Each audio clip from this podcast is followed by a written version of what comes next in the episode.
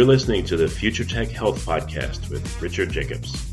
Until I reached age 40, I never realized the obvious that we all have medical issues, or we at least have a family member or close relation that had, has, or will have them in the future. Medicine and biological systems are the final frontier. Until we've conquered death, figured out how life began, cured cancer, and understood our purpose in the universe, there's a heck of a lot to talk about when it comes to our health.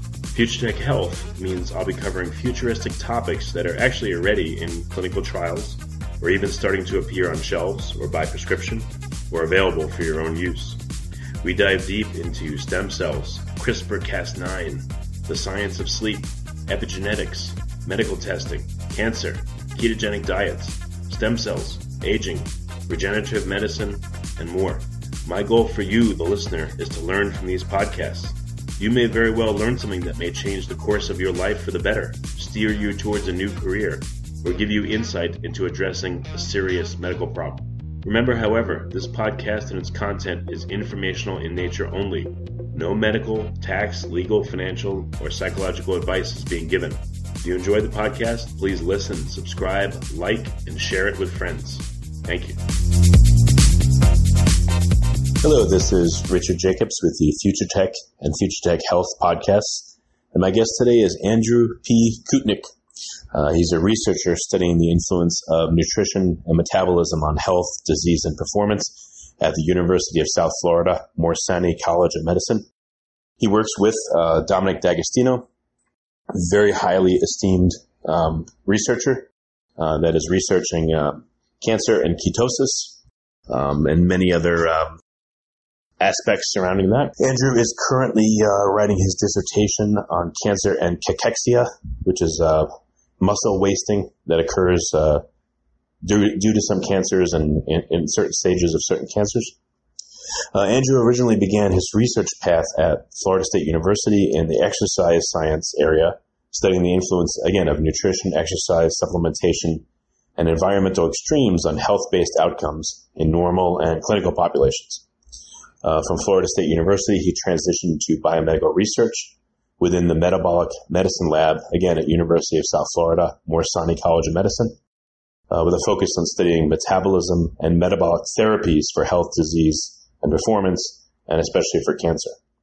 Uh, Andrew himself is a type 1 diabetic for over 12 years, so he knows a lot about um, living with type 1, about uh, the metabolic effects of type 1, and possibly how to mitigate them. So this conversation I have with him went so long, we had to divide it into two podcasts. This intro will serve as the intro for both podcasts. Uh, the first one is on cancer and cachexia, which again is his dissertation thesis. And the other one is about uh, type 1 diabetes and type 2 diabetes, continuous glucose monitors, uh, managing these conditions, and more. So uh, Andrew is only 29 years old, but the amount of knowledge that this guy has unbelievable. Uh, we probably could have talked for hours and hours more. We uh, talked for two and a half hours and then uh, offline talked for another 30 minutes. So uh, you're getting the top two and a half hours of what we've spoken about. Again, each podcast is uh, a bit over an hour. But uh, this is, um, you know, I, I, remember Tim Ferriss referred to interviewing Dominic D'Agostino as a master class on cancer and ketosis. I would say this is of the same caliber, master class on type 1 diabetes and type 2 diabetes, and also a, a separate master class on cancer and cachexia and uh, metabolic therapies. So listen in, and I'm uh, really glad to have him. Andrew, welcome. Thank you so much for being here. Absolutely, Richard. I appreciate you having me on here. Yes, I know that you're working on your, your master's thesis or your um, your dissertation. I'm sorry, um, and it has to do with uh, cancer and wasting muscle atrophy. Uh, I believe called cachexia.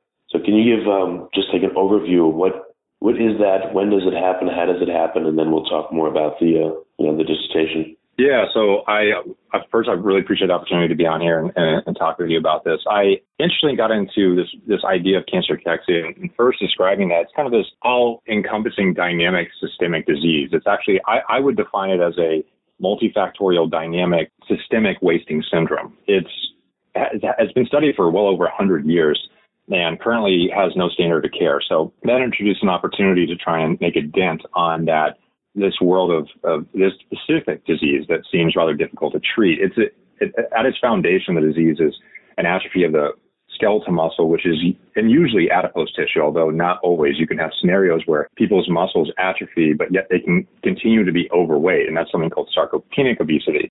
But at its core, it's a loss of functional skeletal muscle tissue, and it's usually accompanied by inflammation. Inflammation is interesting because it can really drive multiple facets of this disease state, including reduced food intake, actually atrophy directly at the skeletal muscle level, a whole uh, the inability to potentially stimulate full anabolic response to things like insulin pathway or IGF pathway. What, what does that mean? Um, stimulate anabolic response. Anabolic is building up. What does that mean in simpler so terms? Yeah, in simpler terms, it's it's the idea of putting building blocks together to build something and then taking building blocks apart to break them apart would be catabolism. So anabolic is kind of the idea of growing and catabolic is the idea of breaking apart. And in the idea of skeletal muscle, stimulate, one of the most powerful stimulants of growth is one is, you know, there's multiple ways to stimulate growth in skeletal muscle. but One way to at least trigger that, at least in part, is through insulin signaling. Insulin is an anabolic uh, hormone that facilitates synthesis. I guess describing it generally, there's obviously much more to that than just describing it like that. But insulin and IGF stimulate similar receptors. And that, that receptor downstream of that is something called mTOR. The mTOR complex is something I think most people will associate with something called muscle protein synthesis. It's the idea when people think they're eating, you know, when they, well, when they eat protein, if it, the leucine content is sufficiently high, you can trigger the muscle protein synthesis response.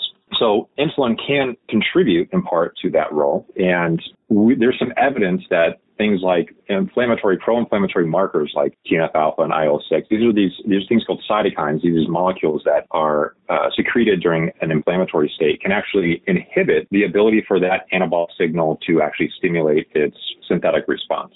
So as a part of cachexia, inflammation is upregulated very commonly. And it is hypothesized that at least in part, these inflammatory signals are inhibiting the synthesis response in the muscle. And that, that kind of makes sense because if you're viewing this unique atrophy disease as, uh, if you have a tumor present, let's say you have to start with, you know, first you have a tumor when cancer cachexia is present. That tumor is, you can, it, saying it generally, you can describe it as, well, that tumor may be seen as foreign within the body and, and trigger this auto, like auto, auto or immune response towards it. You can have things like acute phase response proteins from the liver be triggered, and you have this inflammatory response to try and handle what is seen as this foreign entity, this, this tumor. We also know that some tumors actually secrete pro-inflammatory markers, which can further drive the inflammatory environment. Taken together, you have this, this inflammatory cascade that occurs very commonly in this disease that can not only inhibit the ability for the anabolic signal to transpire, but it also can directly drive atrophy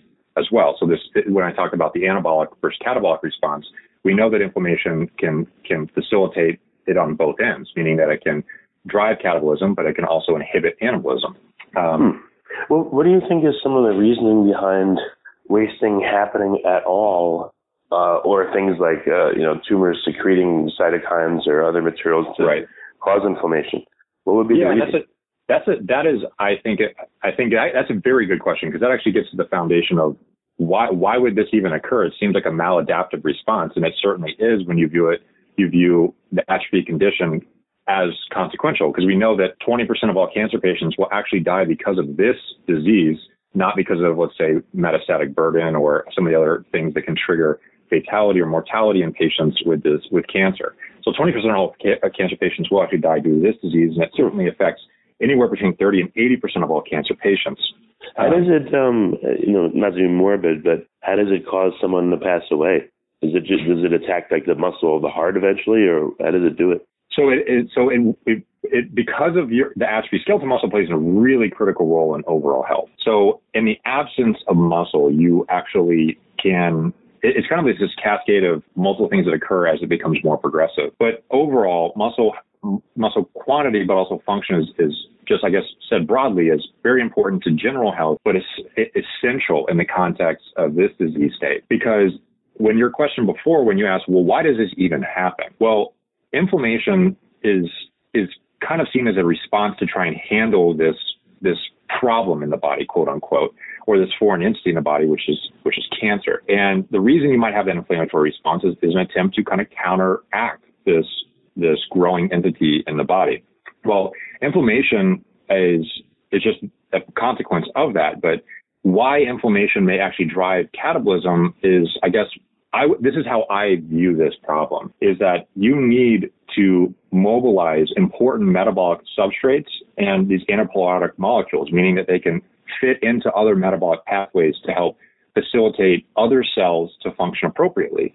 But when you have an immune response to something like a tumor, you have the need to facilitate and or energize cells like in the immune system to actually have this response. And amino acids play a really important role in the immune system.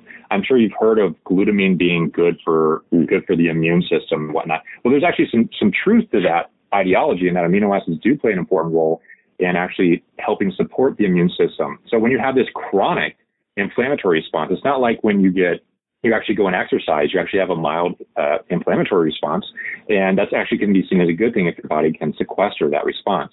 Where in cancer, you have this chronic, at least in some cancers, it's, it's particularly more common in a cachexic scenario, where you have this chronic inflammation that's transpiring, which you don't really turn off this signal. You essentially have it on continuously. And then this can drive this chronic pro-catabolic and anti-anabolic signal that are happening kind of together. And of course, these combined can, at least in part, cause part of the problem of cancer cachexia.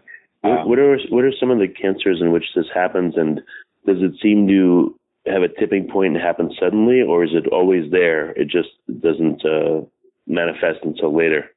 So, specific to certain cancer types, it is more common in certain cancers than other. Lung, pancreas, um, to name a, a, colon cancer, these are ones that are more it's more commonly seen. However, when you start looking at the data, and this is actually something that is a large part where I spent the first three years of my work is based on that that fundamental question, which was how do we find a model that actually replicates what is common in the disease to try and actually treat it? And these are common types of cachexia cancer types: lung, colon, pancreas, and there's others where they're at higher proportions. Those being some of the main ones.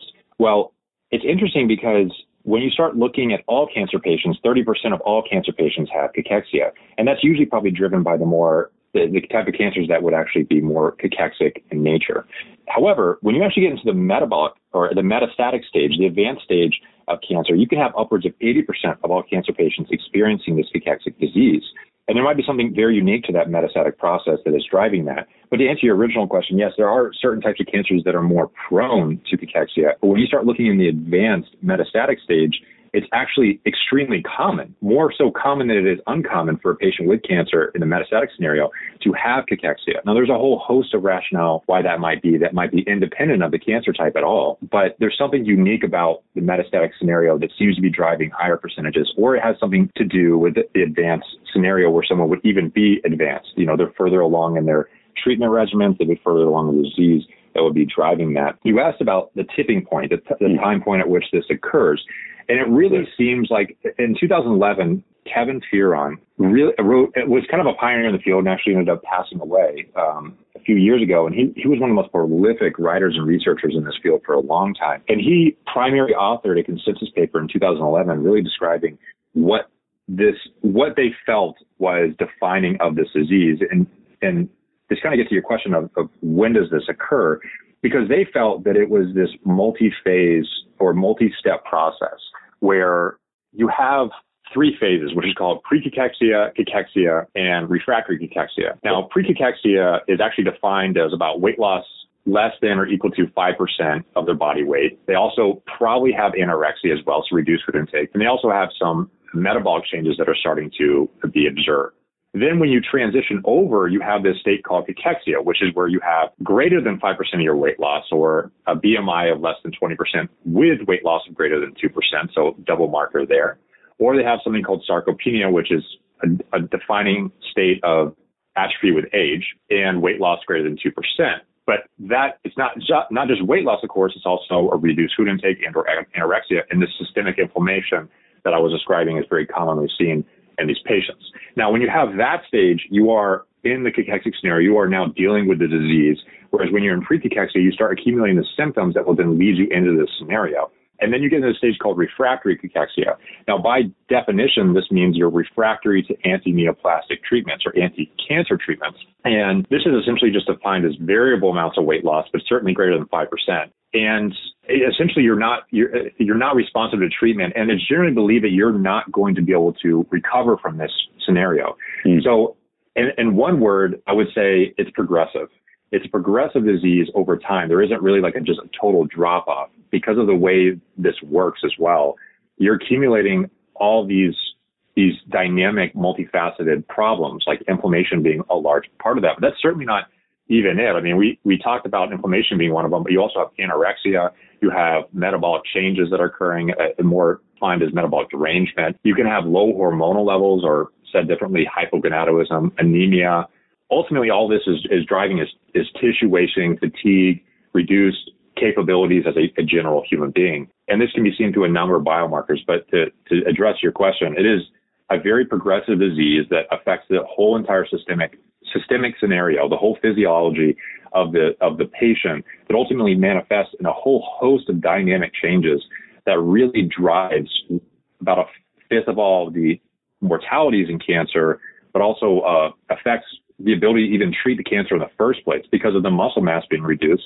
That reduces the ability of the patient to even respond and or tolerate or receive these anti-neoplastic treatments that are currently seen as the standard of care cancer. And unfortunately, it just, this is just the state of where we're at right now. Many of the standard of care treatments also drive atrophy. So you you have a scenario where many of the treatments to try and get rid of the cause of cachexia in the first place may actually be facilitating cachexia to transpire. And it really is a dynamic scenario. And as I mentioned, it's, it, I guess because of how dynamic, how much is going on with this scenario, it's very multifaceted, that it's not surprising that we do not have a standard of care for this scenario currently. And it, and a lot of that could be argued because most of what's looked at is kind of monotherapies, uh, for this disease state. And with so much going on and, and such a systemic, difficult disease to handle, one thing will probably not be the end all be all treatment. It, it, will likely be a combination of treatments um, addressing multiple facets of lifestyle, but also multiple pharmacological and probably, I would argue, nutritional approaches to address this problem. And, and your approach has been the nutritional approach to what take exogenous ketones or have a ketogenic diet to see how that affects the uh, cachexia? So I'm I'm interested in that, yes, because we, you know, there's always been talk about the anti-catabolic effects of of ketone bodies. I mean, well back, all the way back to some of the original work that probably spurred most of this conversation was George Cahill. He did a number of a, a, a whole his whole career um, was essentially he was at John Hopkins and Harvard. His whole career was essentially looking at what happens in fasting with ketone bodies. And one of the unique discoveries that is related to what we're talking about here in the skeletal muscle is they used to use a marker called blood urea nitrogen. Now, nitrogen can be a byproduct of protein breakdown.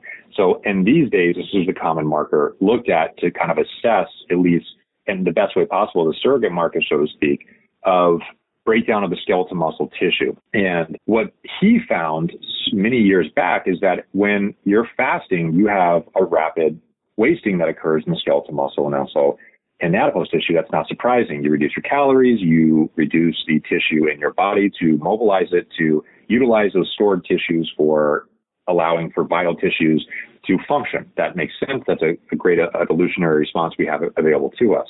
But in the when you fast, obviously you're breaking down these these tissues that might be important for other reasons, like the skeletal muscle. You wouldn't want to lose it completely. It's, it allows for mobility. The amino acids are can be used to drive um, other processes. So it's just it's an important tissue to have. But what he found is that when ketone bodies became significantly elevated in the context of fasting, that the amount of blood urea and nitrogen dramatically reduced. Um, and you almost see this like a linear response from the ketone body elevating to the decrease in blood and nitrogen. That kind of spurred the conversation of viewing this, these molecules as potential anti-catabolic molecules. Well, there was follow-up work to that um, by other people like Sherwin um, in the 1970s, a whole host of very interesting papers that you really can kind of only get unless someone uploaded the PDF online or you actually, for me, I actually had to go over to Shimberg Library over at USF and photocopy damn near all of these studies because they're really not readily available. And it was very fascinating to see the type of work they were doing. They were doing IV infusion of ketone bodies all the, all the way back in the 70s. Oh wow! Because of the yeah, because it was very fascinating all the way back to that time frame because there was interest at this period of time about the possibility of these molecules actually inhibit, inhibiting catabolism.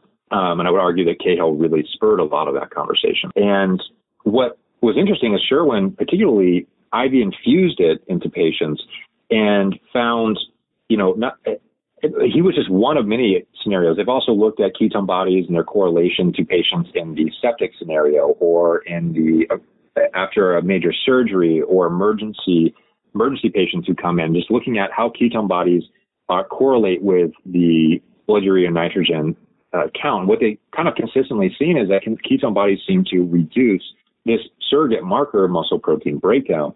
And kind of fast forwarding a little bit to the 1988 study by NAR, N-A-R, if anyone's interested in looking at that, there was some, because a lot of the research on that kind of stopped at, in the 1980s. Uh, it kind of hit a, a deadpan at that point. Now, I don't really know why that is. I can speculate as to why that is, but in general, a lot of these studies were utilizing ketone bodies as, you know, IV infusion or looking at it in the context of when they're elevated in pathological scenarios. But well, what, what's that, the question here? Why would, yes. if you're fasting and you have any amounts of adipose tissue, why would skeletal muscle be cannibalized or catabolized? Why wouldn't you know all the adipose tissue first be uh, be used as energy? So that's so yeah. So you bring up a, a good point. So in the normal healthy response to a let's say fasting scenario or uh, as a side note carbohydrate restriction adipose tissue over time becomes a preferential fuel that can then be used as uh, kind of a, a, high percentage of the, the nutrients more so than it was prior. And some of those nutrients can then be utilized as ketone bodies because your brain can't readily utilize long chain fatty acids as fuel. And or the, and long chain fatty acids in short are most of what comes in through your mouth as fuel as food if you're on let's say a low carbohydrate diet or most most fat sources that you consume generally if you are on a low carbohydrate diet or not. And actually the adipose tissue when it's catabolized can also turn into long chain fatty acids and these don't cross the blood brain barrier quite readily. As a consequence the liver has this adaptive mechanism to overcome that because of course when you're on a diet like a low carbohydrate diet or if you're fasting because your your overall reduction of, of energy substrates in the form of glucose, because glucose being a primary source for the brain, um, aren't readily available fuels for, or glucose is a readily available fuel for the brain, but long chain fatty acids can't cross the blood brain barrier effectively or efficiently. And as a consequence, ketone bodies in the context of fasting would upregulate and then allow for that to be a, a supplementary fuel when glucose is no longer uh, sufficient to retain the energetic state of the brain. But you bring this, you brought up a, a question. So I say that first because you ask why why wouldn't the adipose tissue just be used as the primary fuel source? Well, it is, but the problem is that in these unique pathological scenarios where, like, let's say inflammation is extremely high, inflammation can also drive the efflux or the um, the movement of amino acids from the skeletal muscle compartment out to drive that or to, to facilitate part of the immune system response. So mm-hmm. while fat is a very important fuel, you also need to fuel and or use intermediary metabolites, um, something called anaplerosis, where a molecule or metabolite goes into an anabolic path, or not anabolic pathway, but any metabolic pathway. So they're used as energetic fuels, but also anaplerotic molecules for the immune system. So when you have these unique scenarios where inflammation is upregulated in the context specifically of cachexia, or let's say you had an, an infection, then you have an upregulation of efflux amino acids from the, the skeletal muscle, of which doesn't replicate what happens in fasting. Whereas fasting, it would dis- be, become progressively disproportionately the adipose tissue that would be used as fuel. But the skeletal muscle, uh, during an inflammatory or a pathological scenario like inflammation or like cancer cachexia, would actually cause the skeletal muscle to be disproportionate, not disproportionately compared to fat, but a large, larger portion of the protein and amino acid storage would now be broken down to be used to facilitate some of these other important processes in the body. So if you think about it, like amino acid or the skeletal muscle is really important, but if you have an acute infection where your life is actually potentially on the line right here, right now, doesn't it make sense to do whatever it takes to combat this inflammatory response because right, right. yes, right. So it, it's a, it takes precedence. So you just you do what you can to mobilize any nutrient or anaplerotic metabolite you can to facilitate a appropriate as much as you can response to these really adverse outcome or not adverse outcomes, would be adverse stimuli for for or for um, adverse outcomes like an infection. Um, and a good a good example of that is something called lipopolysaccharide. It's a it's an inflammatory. It's actually if you there's there's two types of bacteria generally speaking, gram positive and gram negative. And a part of gram negative bacteria wall is this this this structure called lipopolysaccharide. And they've done a lot of experiments where they actually inject lipopolysaccharides into, let's say, they've done it actually in patients, but they've also done it in, in a lot of experiments. I've actually done this quite a few times here at USF as a part of my project to drive inflammation. And a very characteristic common response to this infection response is atrophy of the skeletal muscle. You also have that in the, the adipose tissue as well. But these are, these are very common characteristic responses of inflammation based atrophy, where skeletal muscle is disproportionately utilized to facilitate the response to these adverse um, triggers or adverse well, physiological environments. Question: you, you would think that this would be a last resort, you know, because it's such a detrimental thing to the, the organism. When you say is last it? resort, are you referring to atrophy? Yeah, uh, atrophy, right. Uh, cannibalizing the skeletal muscles seems like it would be a last resort. It seems like there'd be a, another, you know, for lack of scientific word, bag of, bag of tricks or other mechanisms. And this would be the last thing that would happen because it's, it seems to be very detrimental. It is very detrimental, but also realize that at least in, in this scenario, patient will not walk in to a clinic and they'll be, you know, waste away instantaneously. We're talking about a multi-month response that is occurring. So yes, it doesn't make sense necessarily at face value that you'd want to catalyze skeletal muscle initially for to facilitate these responses, but typically in most scenarios where you have an infection, because the body, I guess, overarchingly, I think I would argue, views most of these responses like an infection. We actually wrote a paper on this in Trends in Endocrinology and Metabolism with Dominic D'Agostino and Brendan Egan about the idea of these infection-based atrophies. The inf- uh, inf- inflammation is actually a part of many of the atrophy scenarios that we commonly see. Even even things you wouldn't expect to be driving inflammation like disuse atrophy or denervation, where you have loss of your nerve function or you actually just have general disuse and you have atrophy, you actually see elevated inflammation in these environments. So inflammation is like a, a, an underlying um, current in many of these atrophy-based diseases, but many of them are not super rapid. Many of them are happen over a long period of time. But particularly in the infection scenario, it's something that happens rather rapidly when you have a true robust infection. So in that environment, in the in, in the environment of, something that can threaten your life right now, um, if you have an infection like sepsis, you could die within three days if you don't get it treated. So that makes sense to do whatever you can to combat that adverse infl- or add that adverse infection scenario. But when you have these subtle levels of inflammation that are occurring over a chronic period of time, your body doesn't necessarily view that differently it's still an important because inflammation would trigger. I would argue if it, if your body views it like infection, like I, I tend to believe, at least my current thinking, that that might be part of how your body views it. Then you, you could also argue your body sees this as a, as a vital response to maintain the health of the organism over maybe an acute adverse response of not handling the uh, evil, even subtle inflammation, but in the case of like a sepsis scenario, very robust inflammation. So yes, you would think that that wouldn't be the case, but because I would argue the body may see these as, as a, a critical response to maintain health right now, it is something that it will do whatever it can to maintain survival. And you see that eh, survival of the organism, both from a psychological perspective, but also from a physiological scenario, your body pretty much does whatever it can to survive. I mean, that's one of its most prominent evolutionary adapted tools is to, even in one of the most, you know, even the most adverse of scenarios, your body will do what it can to survive. This seems to happen just with you know people that are just you know uh, significantly overweight over a period of time. You know, you don't see them with tons of skeletal muscle. You see them with more adipose that grows over time, and the skeletal muscle. I guess you know for this reason, it's because of disuse. It tends to uh, to go away, and they just. I wonder if it's because of the inflammation of the fat, or if it's just because of disuse. And I wonder how that relates to this Well, so yeah, disuse atrophy is a very, um, we know that disuse drives uh, reduction of, of at least skeletal muscle size. There's really good evidence for that. And um, that makes sense. Your body's just adapting to a reduced stimulus present. I mean, this even happens to astronauts um, who are out in outer space who aren't don't have the same chronic burden of gravity all the time. So they also see an atrophy of the skeletal muscle. But in the context of obesity, and this is, you know, generally speaking, the those who are maybe overweight or obese may have, at least there's some evidence for it, uh, some elevation and inflammation within the, the body, which can be, I guess you could argue, at least based on how we know the mechanisms work in atrophy, um, from the inflammatory perspective, that this would at least in part contribute to that problem.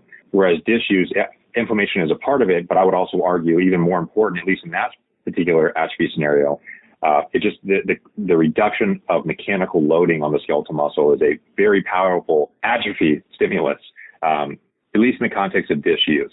So obesity, you probably have a, a, a combination of problems where many, not saying all individuals who are obese do this, that's certainly not the case, but you may have reduced activity, um, facilitating part, in part obesity, not obviously the only thing that's doing that. And that combined with some of the adverse physiology that occurs with obesity may kind of hit the skeletal muscle, um, from multiple angles and, uh, maybe not allow for retention of skeletal muscle or at least optimal skeletal muscle, uh, that you'd hope for. I guess I realize it's more common than then we would think that skeletal muscle will be would be well would fall into disuse or would be uh, cannibalized.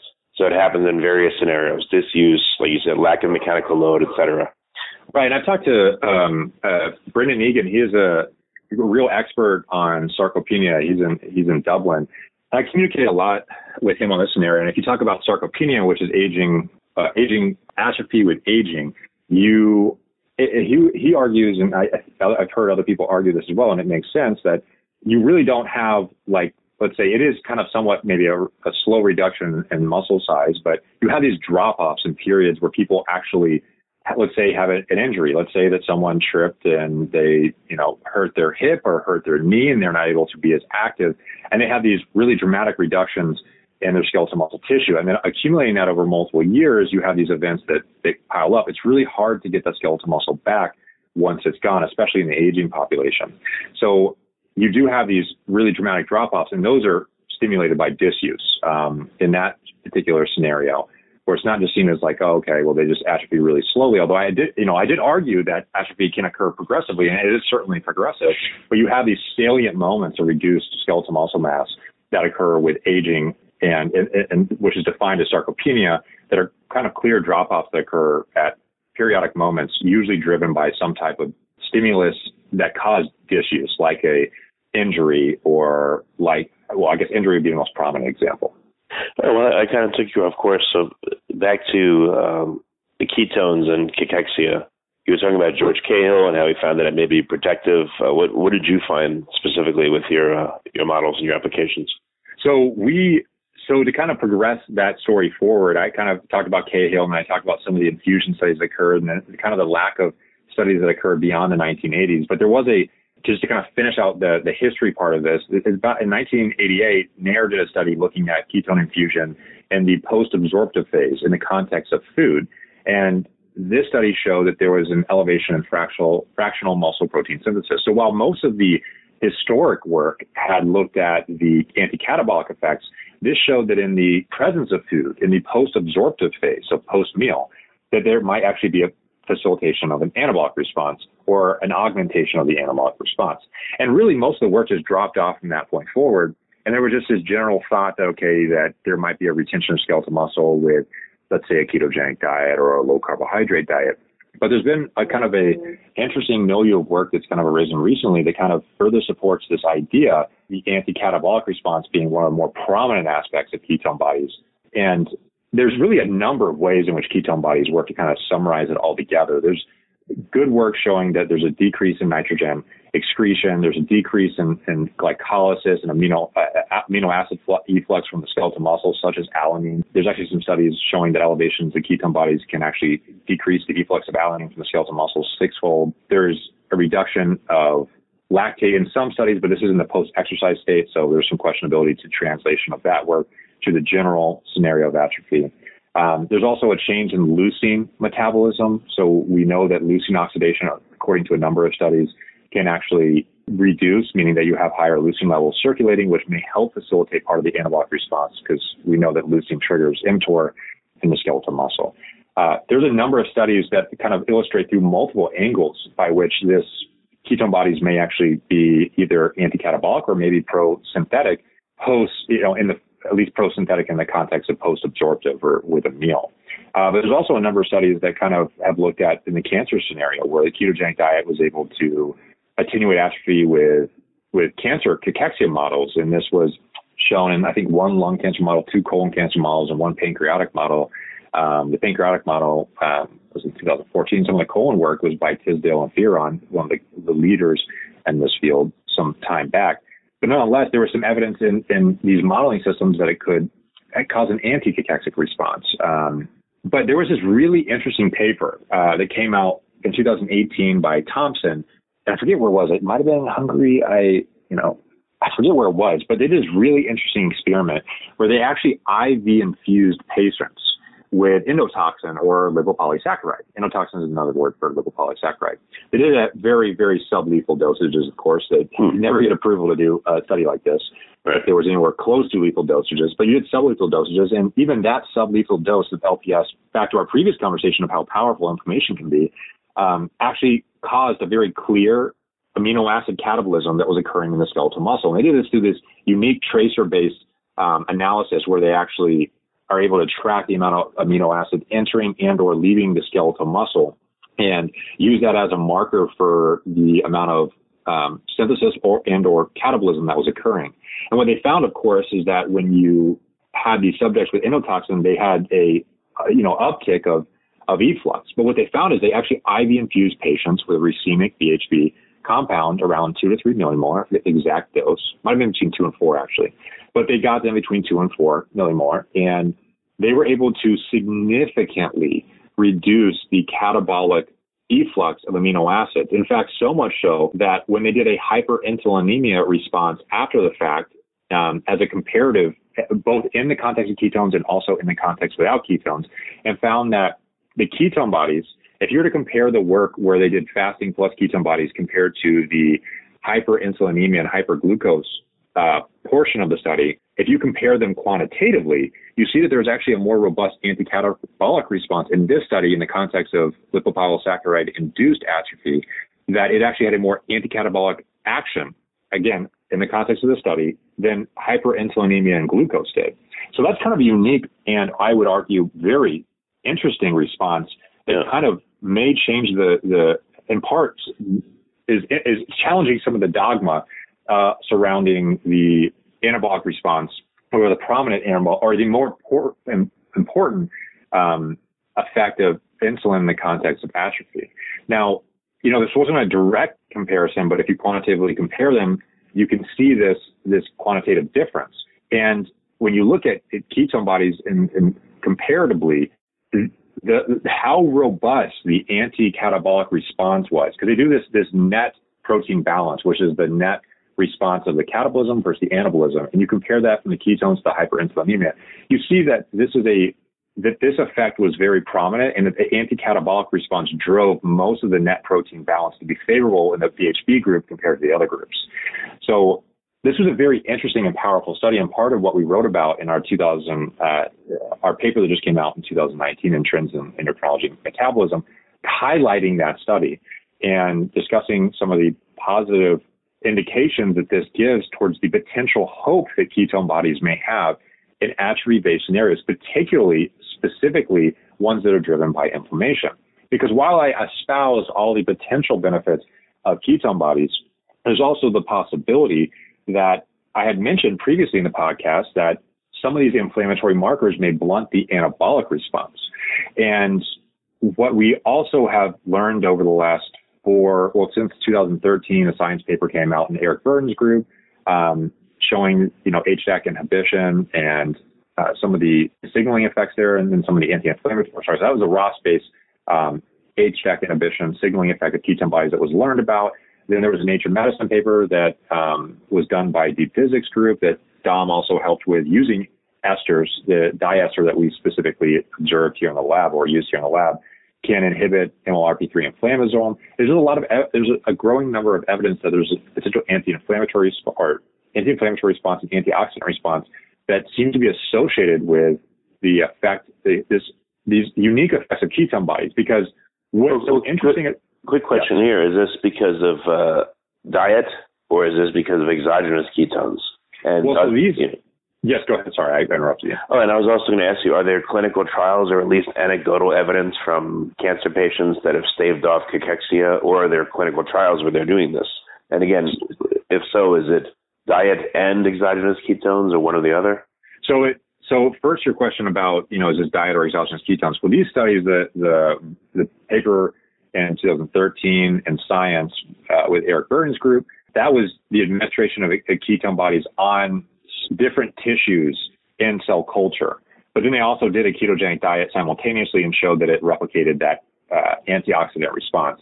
So I think those were in kidney cells originally, but that work has then been replicated using a ketogenic diet in other rodent models from a study out of totally going to butcher this, so I'm probably going to piss him off. Is Morgan or no Roberts Roberts et al. 2017, and then Newman et al. 2017, both published studies using the ketogenic diet showing that this, this antioxidant response associated with these molecules. So it seems consistent with the diet and or, but it seems that the work from Eric Verdin's group seems to indicate that this is because of ketones specifically. Now the NLRP3 inflammasome, that also seems to be because of ketone bodies as well, because it was an exogenous ester that was combined with a normal standard diet that drove this effect. And when you look at this, this, though a lot of the work out of that paper, the Nature Medicine paper, which is Youm, Y-O-U-M et al. They actually gave ketones or BHB on top of like inflammatory responses such as LPS and were able to show the anti-inflammatory response with these ketone bodies in cell culture, but also use an exogenous ketone in these rodent models. And keep in mind, I am speaking on the rodent level, which then gets to your next. So uh, yes, it is seems to be driven, at least as NLRP3 inflammatory response, but also antioxidant response seems to be because of the ketone bodies being present. The ketone bodies themselves seem to be driving these responses. Okay. But when you talk about patients, patients, there's a, a real desire to have more information on the patient level because a lot of the work, because this is such a, a fastly emergent field with so much interest, a lot of the work has been experimental preclinical models, uh, rodent-based studies, and there's a real desire to translate these and understand how much of this translates to the human scenario. It does make sense that it should translate based on how we would expect these these rodent models to to at least in part replicate some of what we see in humans. But of course, there's no guarantee of that, and we would need certainly more studies. I know that the Dixit's group who did the Nature Medicine paper using the the ketone diester, they I believe are doing a trial right now looking at patients who have inflammation induced gout and I, I believe that's underway. I, so I think we'll get more answers to this in the human context pretty soon. I mean, if you are looking at low carbohydrate or ketogenic diets on, on clinicaltrials.gov, it's certainly an explosion. And I'd actually encourage a lot of people, if they're interested in this, if you actually go to PubMed and just type in the ketogenic diet, and it, it only searches for that, you can actually look at the right hand side of PubMed and see just the uptick in interest uh, or not uptick in interest, but the uptick in the amount of published studies on this topic that have occurred um, for the last 20 years. It's just kind of blown up. And of course, consequently, public interest has also emerged along with that. So, um, and you can see that if you, if you just quantitatively looking at Google Trends and searches for things like ketogenic diet. Um, so I guess so, to make a bad joke, uh, interest in ketogenic diets is being upregulated. very, very great way of scientifically putting that, sir. Yeah, very, very good. So, uh, was there a conclusion to your uh, your research and your dissertation, or you know, how far did you take it? You know, with so, cachexia. So I had to be kind of cautious in how I speak about this because the work is certainly not published yet. But I would just say there's a lot, so I can't really speak too much on that other than what has already been done because this work is still underway. Um, but I would just say that it, there's a lot of reasons to believe it, it could work, and it'll be it'll be interesting to see um, the work when it finally does come out, I think that people will find it very interesting to kind of skirt around your question altogether. But um, can't speak about that work so much yet, other than to say okay. we are currently exploring it and we're kind of have gone beyond just the cachexia scenario. We we are actually starting to look in other forms of atrophy um, as well. So um, that work will be emergent, and I encourage everyone to stay tuned for when it does come out because we certainly will be excited to share it. When do you think that'll be? Do you, can you control that, or you don't know? Uh, unfortunately, I have very little control over that. How this the process typically works is we still have some more experiments that I want to do to kind of further evaluate the efficacy or lack thereof of these molecules in atrophy-based scenarios. But typically, you know, when you still have experiments to go, and then when you put together the paper and then you submit it, you hope that you get a relatively quick response, which isn't always the case. Uh, but then you also need peer review, and, and because you know there's a whole controversy around the peer review process, but it's very it's not usually I guess described as the quickest process. Um, so it could take some time. Um, unfortunately, it, it, often does. But okay. uh, we're also in the process of trying to further describe the what we view as a describe more of this the context of the skeletal muscle effects of these these molecules that probably may even come sooner than that. So it is an area of, obvious current interest in our group, but there are other people as well that are interested in some of these these projects. And if some people are interested to read on this, I would encourage them to look at the 2019 paper we have, but also look at some of the work from uh, Roberts et al. in 2017. Look at the ketogenic diet in mice, started midway in the mice, uh, mice's life. And so look at some of what they describe in the skeletal muscle. And there's a host of literature out there to whet someone's appetite on this topic that okay. is already out there. And, and when there's no standard of care, do you think there'll be an easier adoption of this, or is there more freedom in the medical community to try things? Freedom, definitely not. there is, but there's a good reason behind that. Uh, you don't want to just uh, willy nilly throw these into anyone because there there could be consequences to that. While there are espoused benefits to these strategies, you really want to see that they have good logistical rationale prior to putting them in patients. There are keynote examples in medical literature where things were done too quickly and they didn't always work out so well. So there's a reason why the clinical trial process takes as long as it does, as arduous as it is. But it's ultimately to attempt to avoid unexpected adverse outcomes occurring too quickly because it has happened enough times to where it is why it has happened enough time to facilitate the rationale why you want a three stage clinical evaluation. Unfortunately, those are extremely expensive, extremely slow, and take a very long time. So in a lot of scenarios, I mean, I have a disease called type 1 diabetes that I manage chronically. If I'm a type 1 diabetic and I'm looking for strategies to improve my outcomes, you know, I'm looking right here, right now for, for something to fix or, and or improve my scenario. Right. So I understand where the patient may want to find something here and now, but unfortunately, it's really hard to give any good concrete scientifically based evidence because there is always the possibility that things don't work the same way in humans as they do in some of these cell culture models or in rodent models. So it's really hard to say whether it will or won't work until you really do have randomized clinical trials. So makes um, sense. Yeah. We're hopeful. We're definitely hopeful. There's a huge interest in this, and I, that means that this will probably hit the clinical trials circuit, so to speak, sooner rather than later. And we know that there are are clinical trials underway for things like we also studied cancer here I studied cancer cachexia, the downstream consequences of cancer, but we've, we've studied cancer for, man, almost 10 years now. And so, and there's a, a whole host of studies now in clinical trials for cancer. So, you know, these are coming and usually when the science accumulates that, that justifies taking it to that next step. And I, I would argue that most people in the medical community are eager to try and find solutions to most of these diseases. So ultimately that is the, the end goal is to get to the patient scenario and improve their outcomes. So I think we'll see it. It just might not be as quick as some people hope.